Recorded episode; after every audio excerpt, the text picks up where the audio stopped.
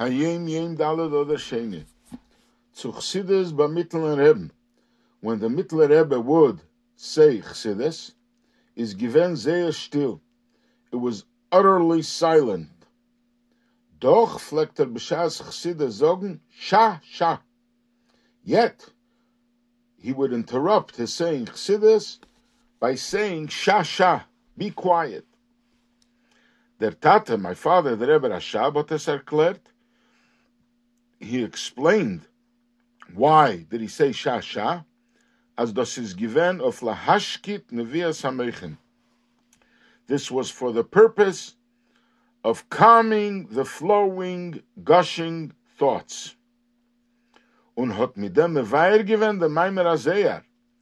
And with this thought, he explained the saying in the Zohar, Sova datoi sosim. Sova, the grandfather, the elder, his mind is contained. The shokit v'shochich.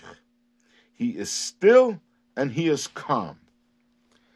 Now, this idea of the Zohar first, the Rebbe Rashab explained that Rebbe, that the Mittler Rebbe would say Shasha in order to calm the flowing thoughts because he was actively involved in flowing thoughts. He was giving out new thoughts. And they come with a, they're gushing. So to calm them, he said, Shah, Shah, calm down.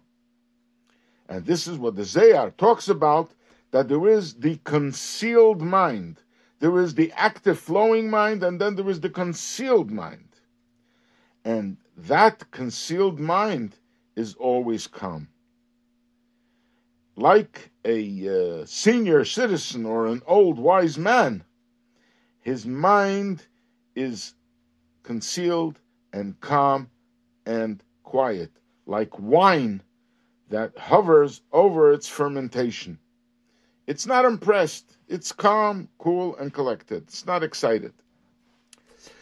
About this, the Frierdiker Rebbe tells the story that by the Mittler Rebbe, it happened once that uh, Professor Haventhal came to visit Lubavitch.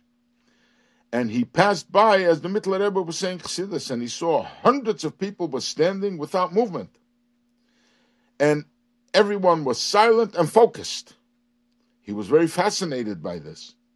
So he asked, What's this? And they told him that the Rebbe is saying Teira. The Mittler Rebbe was saying Chassidus. And he was very impressed by that. And afterwards, he became a good friend and he helped out a lot.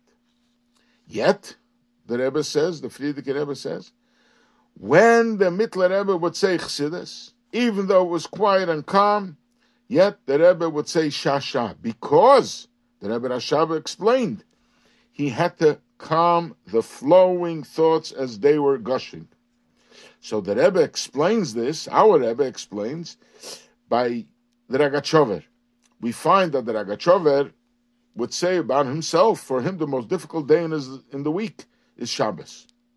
Because then there is a flow of ideas, there are um, thoughts one way or the other, during the week, he can sit down and write. And when he sits down writing, when he needs to write, he has to concentrate and minimize each thought to be able to write it down.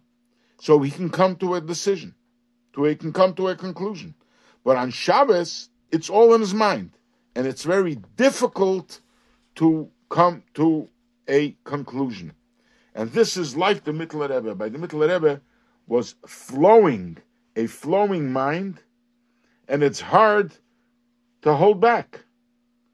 You think one way, and then you think the other way. And by the Mittler Rebbe in particular, we find that many times in the middle of his Chassidus, he says an idea, and then he says, and that's not like we said before. The loy canal, not like we said before, because there was a constant flow. And then the Rebbe brings also about the Arizal, that the Arizal would not write his own thoughts, because they were so fast flowing, he could not contain them in writing. As we know, there's a story about the Arizal that he slept. He slept Shabbos afternoon, and he said that what he learned in these two hours of his sleep, it would take him 80 years to be able to trans, uh, to teach it to his students, because there was such a strong flow, and it was hard to put it into words in writing.